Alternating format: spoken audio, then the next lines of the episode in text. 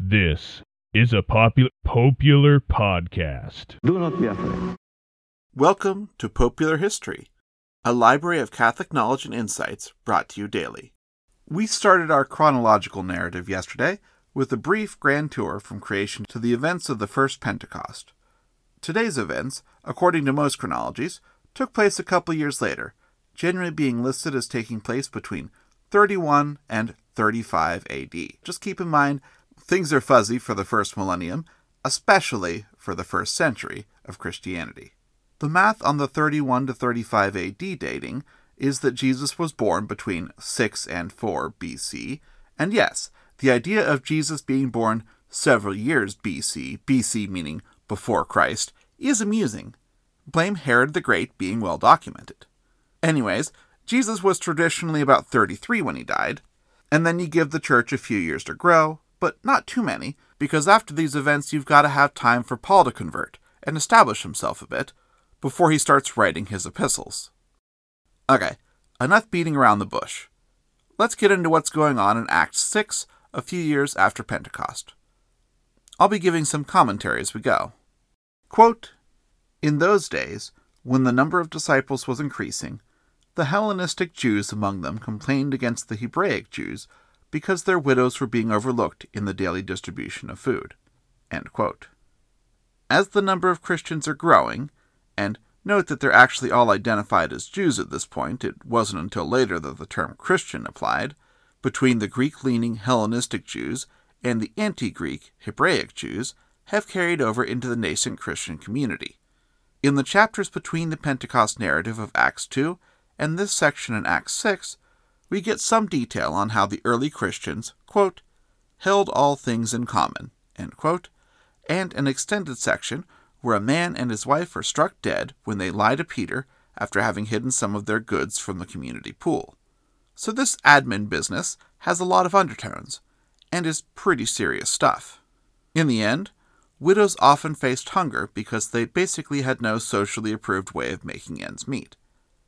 In a few hundred years, we'll see Pope Cornelius listing how many widows and persons in distress the Church cared for as an important piece of the Church's governance. You can criticize anything, and I like to think I'm generally pretty unreserved in my criticism, but it's hard to criticize this social support aspect of the Church across time. Usually, the criticism is that the Church isn't doing enough of this kind of work. In the next section, we get to why we're diving into this passage, because here we see the origins of the diaconate, which, unless you want to perhaps draw connections to the Levites, and there's no hint of that in the text, the diaconate appears to have been a Christian innovation. I even asked Gary Stevens of the History of the Bible podcast to see if I was missing anything on the origins of the diaconate, and he was kind enough to confirm that he wasn't aware of anything I had missed there. So, uh, bring on the deacons. Oh, and when it says the twelve here, that's a reference to the apostles.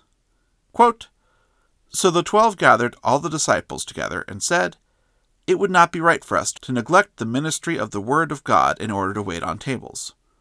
Brothers and sisters, choose seven men from among you who are known to be full of the Spirit and wisdom. We will turn this responsibility over to them, and will give our attention to prayer and the ministry of the Word. This proposal pleased the whole group. They chose Stephen, a man full of faith and the Holy Spirit.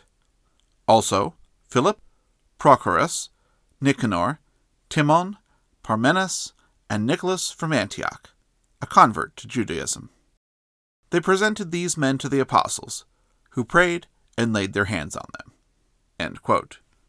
And so here we have the core function of the diaconate, helping with the Martha end of the Martha Mary spectrum, while the apostles reserved for themselves the reflective and prayerful Mary end of things that our Lord described as the better part. I keep reminding myself of that because I'm naturally a big Martha fan. Who doesn't like doing good in the world? And it's important, too. There's a reason the apostles just established a whole new ordained ministry rather than just, you know, hiring caterers. Providing for daily bread is a core part of the church's mission. And it's not bad for PR either, as the next verse suggests. Quote, so the word of God spread. The number of disciples in Jerusalem increased rapidly, and a large number of priests became obedient to the faith. Okay, that's enough for today. Speaking of priests becoming obedient to the faith, tomorrow we'll dive in as best we can into the origins of the Christian priesthood. I wasn't planning on doing all the holy orders together, but man, that setup is just too good. We'll leave Deacon Stephen to his work for now. I'm sure, since I just went into how popular caring for poor widows and orphans usually is, that nothing bad will happen to him. And I'm definitely not drawing attention to his name among the deacons for any particular reason. Just, just look. See you all tomorrow. All right? You leave poor Stephen alone. Thank you for listening. God bless you all.